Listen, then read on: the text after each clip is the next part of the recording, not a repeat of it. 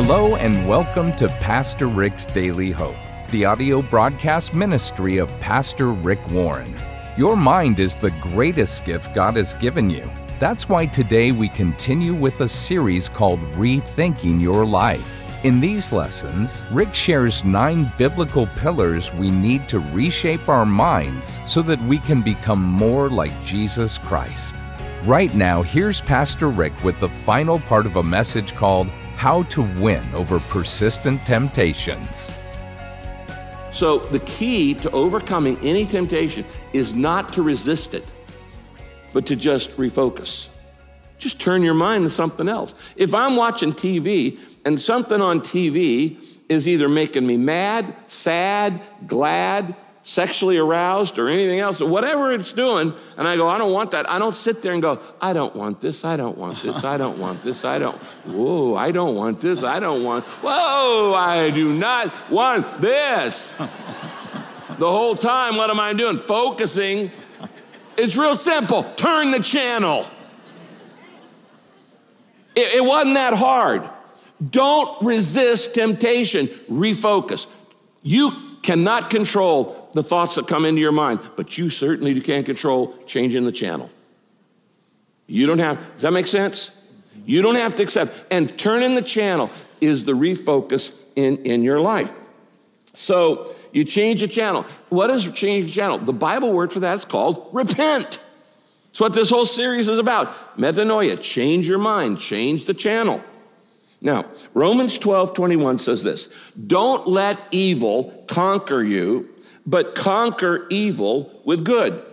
This is called the principle of replacement. I don't say no, no, no, no, no, no, no, no, no, because I'm focusing on the negative. You've heard me do this before. I said, man, I really need to stop smoking. I really need to stop smoking. These coffin nails are going to kill me. Man, I, I, it's not, it's, it costs a lot of money. It's, my lungs are turning black, you know, and on and on. What am I doing? The whole time I'm focused on what I don't want. It's like a coach walking out to a pitcher and say, don't throw a curveball. What's he going to think of? A curveball. You got to, he should walk out and say, throw a fastball. Give him something positive to focus on. Now, in this idea, don't let evil conquer you, but conquer evil with good. The thing is, if your mind is filled with good thoughts, you don't have any room for tempting thoughts. That's why the Bible, Philippians 4 says, think on these things, things that are helpful and pure and lovely and great. Now remember, we've been saying this from the very beginning temptation starts in your mind. It doesn't start out there, it starts in your mind. James chapter 1 verse 15 says that the stages of temptation are arou- uh, uh, attention, arousal, and action. First, something gets my attention. What you just said all of a sudden triggered something in me. Attention. And then arousal, the emotions kick in. And when you get attention and arousal, it's going to lead to action. If you want to stop any bad habit in your life, you don't stop the action, you stop the attention and the arousal. You stop the thought and the emotion. Does that make sense? You don't stop with the, the action. You don't go, I'm going to stop doing this. No, you, you nip it in the bud. You nip it, nip it, nip it, as Barney Fife would say. If you know who Barney Fife is, you're really old. Okay. Uh, you, you nip it and, and you say, I'm not going to think it and I'm not going to uh, feel it because I'm just going to change the channel. I'm going to change the channel. Whatever gets your attention gets you. If I were to say to you right now, hey, you guys hungry? Well, now that you mention it, Rick, I could go for a double double. if I said, is it a little cold in here? Anybody, you a little cold? Well, now that you mention it, because you, you focused on it. If I said, oh, are you guys tired? Oh, oh, oh, You're dying to yawn right now. Some of you did. Why? Because I got you to focus on it. It's not hard to break temptation turn the channel. Mm-hmm. Just change the focus. You see, what I'm trying to teach you is that the more you think about something, the stronger it becomes in your life. Some of you have a secret sin. Everybody's got some secret sin. And it gets a stronger hold and hold and hold on you because you're focused on it. And the more you fight a feeling, the more it controls you. Fighting the feeling will never give you freedom. We teach this in Celebrate Recovery. We teach this in God's Word. On the other hand, if you ignore it, it weakens. You, you don't fight it, you ignore it. The Bible says in 2 Corinthians chapter 10, verse 5, we capture every thought and we make it obey Christ. Now, that takes practice, and it's why I'm teaching you this series on rethinking your life. Uh, and that we're going to keep working on it and working on it till you get good at it. But anything you can get good at with practice. What I am trying to say is when Satan comes to tempt you, never argue with the devil. You're going to lose. He's got more arguments. He's been arguing with human beings for thousands of years. When temptation calls, drop the phone. Don't go, I don't really want to do this. I, I don't want to do this because, and you got five or six, ten reasons. You're focused. When temptation calls, drop the phone and, and don't, don't even pay attention to it. Point seven this is a, a key for preventative join a small group for support. God wired us to need each other. And if you're not in a small group, you are you're like a lone ranger out there, easy pickings for Satan, because you're not in a pack. You're not protected by a group. You're out there, you're, you're alone by yourself. Satan, like a sniper, can just pick you off. You need to be in a small group. Now, at Saddleback, we don't say small groups are a program of our church. Small groups are the church. It is the church. This is just a gathering on the weekend. But the real church is what happens in the small group. Your body is not one big cell, it's thousands of cells. Saddleback is not one big meeting, it's thousands of cells that meet all over Southern California and now even around the world. And you need to get in a small group. The Bible says, Hebrews 10, verse 25, let us not give up the habit of meeting together as some are doing. Instead, let us encourage each other all the more. You know what happens when you get in a small group? Is you're going to discover that a lot of other people have the same problems you do. You go, I didn't know anybody else felt the way I do. Well, they do because everybody's going through the same thing. They all feel the way you do. That's why we love Celebrate Recovery. Over 25,000 people have gone through Celebrate Recovery here at Saddleback Church, and it's now used around the world. Why? Because you get in there and you go, oh, other people are afraid of this. Oh, other people struggle with that. Oh, other people have this habit, compulsion, thought, addiction, ha- you know, uh, hurt. Other people uh, are, are, are frightened by stuff like this. And you know what? When you revealing your feeling is the beginning of healing. The tension just drains out when you realize you're not alone. The Bible says it like this in James 5:16. Admit your faults to each other and pray for each other. That sounds like small group. That sounds like celebrate recovery. Admit your faults to each other and pray for each other so that you may be healed. If you want to be forgiven, you just tell God, but if you want to be healed, you got to tell somebody else. God wired the world in the way that we get healed when we tell other people what we're struggling with. Why? It's liberating. The moment you admit to somebody else what you're struggling with, it starts weakening its grip instantly. Let me say it again. The moment I tell you what I'm struggling with, I already got a victory over it. If you can't tell anybody about what you're struggling with, it already is out of control in your life. It's out of control because you can't talk about it. You're so intimidated and so scared to talk about it, that means it's out of control. The moment you start talking about it, you don't talk about it to everybody, just get one trusted group, one trusted friend. We'll get to that one in a minute. The moment you share it with somebody else, you just got a whole lot of control over what's been out of control in your life. But as long as you can't talk about it, it's out of control, and that's scary. Hiding a hurt only intensifies it. Wearing a mask makes you miserable and lonely. And what I'm asking you to do is not just admit where you've sinned, but admit where you're being tempted. Listen to this. If there were more confession of temptation, there'd be a whole lot less need for the confession of sin. We're more likely to tell people our sins than our temptations. The moment you share with it, I said it, it and here's the thing. If before you sinned, you were actually to go to a friend and go, you know what, I'm struggling with, I'm being tempted by this person at work.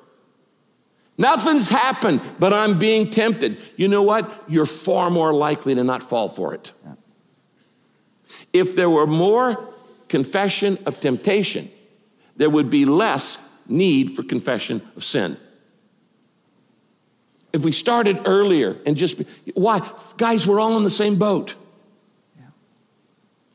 We're all tempted. It's not only liberating, it's empowering because God gives grace to the humble. And when you tell somebody, I'm struggling in this area, then you've just been humble and God will give you more grace. And when you talk about a problem, as I said, it helps you gain control. Okay, number eight, not only do you need to join a small group for support, you need to enlist one friend. I need to enlist one friend to share my struggle. This is going to be my growth partner. And, and you're not going to have victory by yourself. There are battles in your life you can't win by yourself. There's sometimes problems are so big you have to team tackle them, and you need other people in your life. And uh, if you have one person who go, hey, look, I'm giving you permission to check up on me. I'm telling you, I'm struggling with this my impatience, uh, my lust, my envy, my pride, my greed. I, am telling you this, I'm struggling with my temper. I'm struggling with whatever it is. You have the power in its life. You cut it in half. You enlist a friend, and this is a battle you're not going to win on your own. Now, let me show you two important verses Ecclesiastes chapter 4, verses 9 and 10. Two are better than one, because together, if one falls down, the other can help him up. But if someone is alone and falls, there's no one to help him up. Let me ask you a real important question Who checks up on you? Who, is give, who have you given permission to to check up on you in your spiritual life? Who have you invited in your life to help you grow? Who, who have you allowed to ask you the tough questions and you're not going to get uptight about it? For them to say, How are you doing with that temptation? How are you doing with that habitual area where you keep stumbling and you, you really want to get over it? Let me pray for you. Can I check up on you? Uh, can I encourage you? Can I check up on you? You need, that's what friends do. Friends walk into your life when everybody else walks out. The Bible says that we need those kind of people. There are some problems in your life. Some of you are going to die with the same habits you've had for 30 years. Why? Because you never were serious about getting rid of them. And the reason why I know you weren't serious is because you didn't ever get a partner. You didn't get a friend. You didn't get a coach. You didn't get a sponsor. You didn't get an accountability partner. You didn't get a soulmate. You didn't get somebody you could bring into your life, go, I give you permission to check up on me and go, How are you doing on that? And I'll check up on you. And it'll be a mutual encouragement society, mutual accountability society. The Bible says in Galatians 6 2, by helping each other with your troubles, you truly obey the law of Christ. What is the law of Christ? Love your neighbors yourself. Okay? Let me give you one last one and we'll wrap it up. The ninth key in God's strategy for breaking through persistent temptations is, is this remember, God is on my side. He's rooting for you. He's pulling for you. He's on your side. He wants you to win. And He will pull out the stops to help you win if you'll let Him. One of the great promises of the Bible. Every person listening to the sound of my voice right now should memorize 1 Corinthians 10 13. I memorize it King James, which is different than this. But here's what it says in this translation When temptations come into your life, remember that they're no different from what others commonly experience. And God is faithful. He will never let you be tempted beyond what you can bear. And when you are tempted, He will show you a way out so that you will be able to withstand it. Now, that is so packed, I could have done a whole message just on that verse. But notice three or four things. First, it says, every temptation experience is common to everybody else. Now, here's the good news if we all have the same common temptations, then there are same common solutions. So, you, you nobody has my sin. Nobody has my temptation. You're dead wrong. Everybody else does. Maybe in a different format, but we all have, it says they're all common to everybody.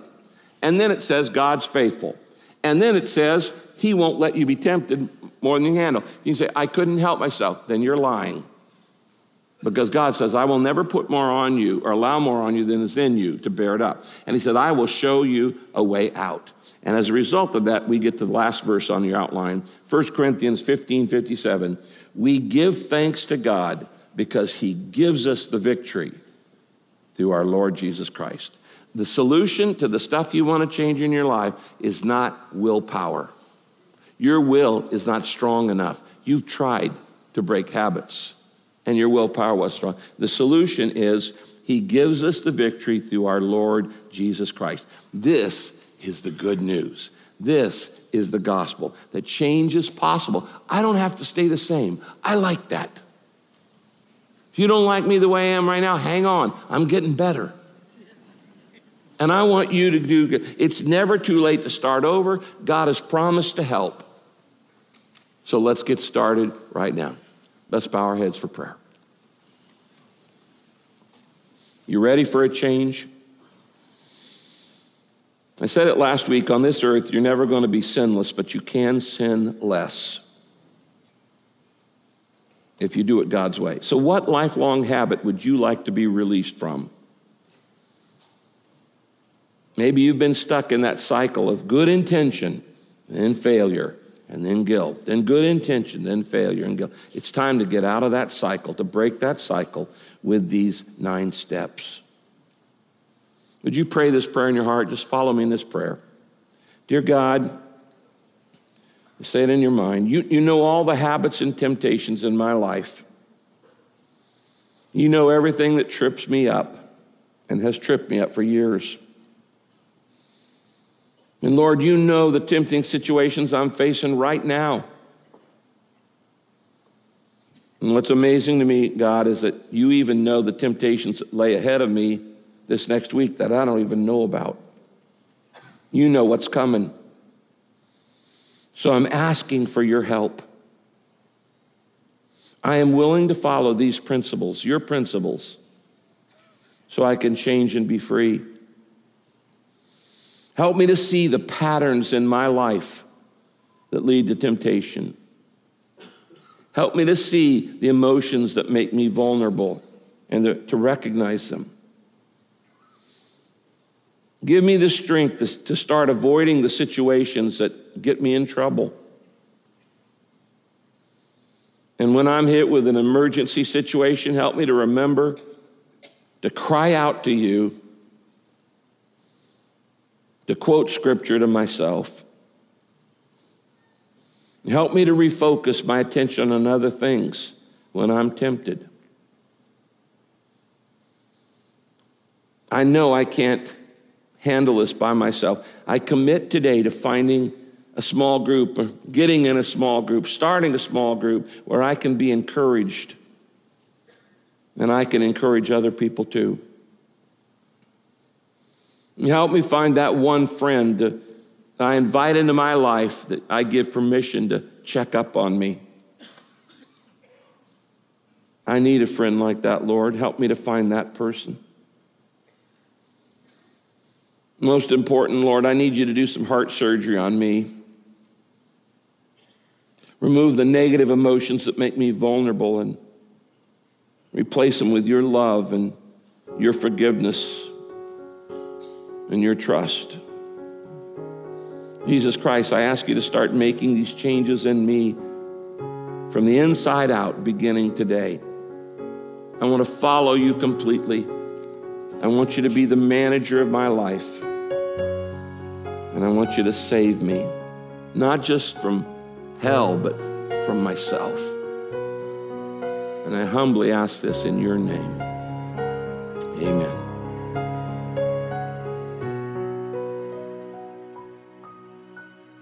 Hi, everybody. This is Rick, and I hope you enjoyed today's broadcast. You know, if you just prayed that prayer for the very first time, or you just recommitted your life to Jesus again today, would you let me know about it?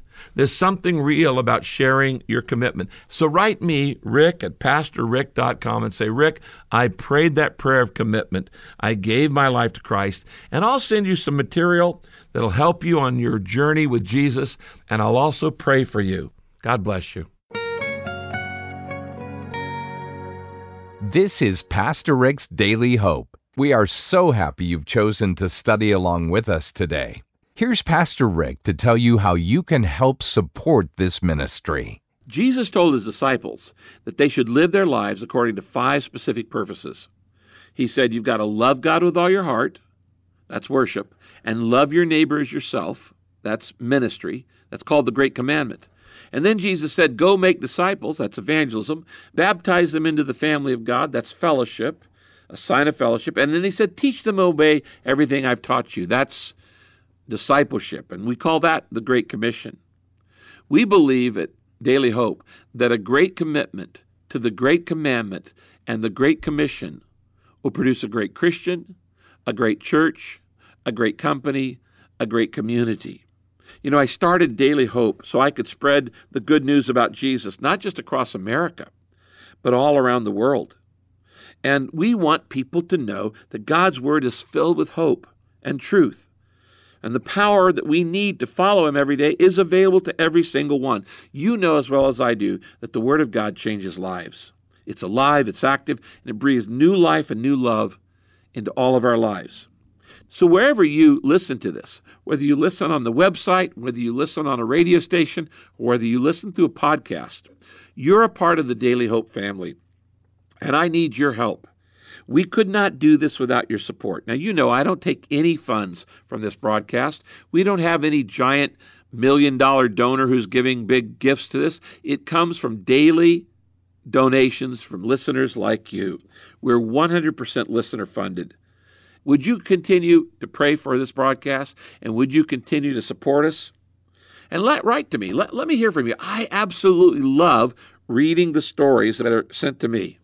So write me, pray for me, and support this ministry. And God will bless it, and God will bless you, and we'll get to heaven, and we'll thank God for all the people going to be in heaven because you cared. You can give right now by going to PastorRick.com or just text the word HOPE to 800 600 5004. Again, that's PastorRick.com or text the word HOPE to 800 600 5004. And thanks so much for your support. Be sure to join us next time as we look into God's Word for our daily hope. This program is sponsored by Pastor Rick's Daily Hope and your generous financial support.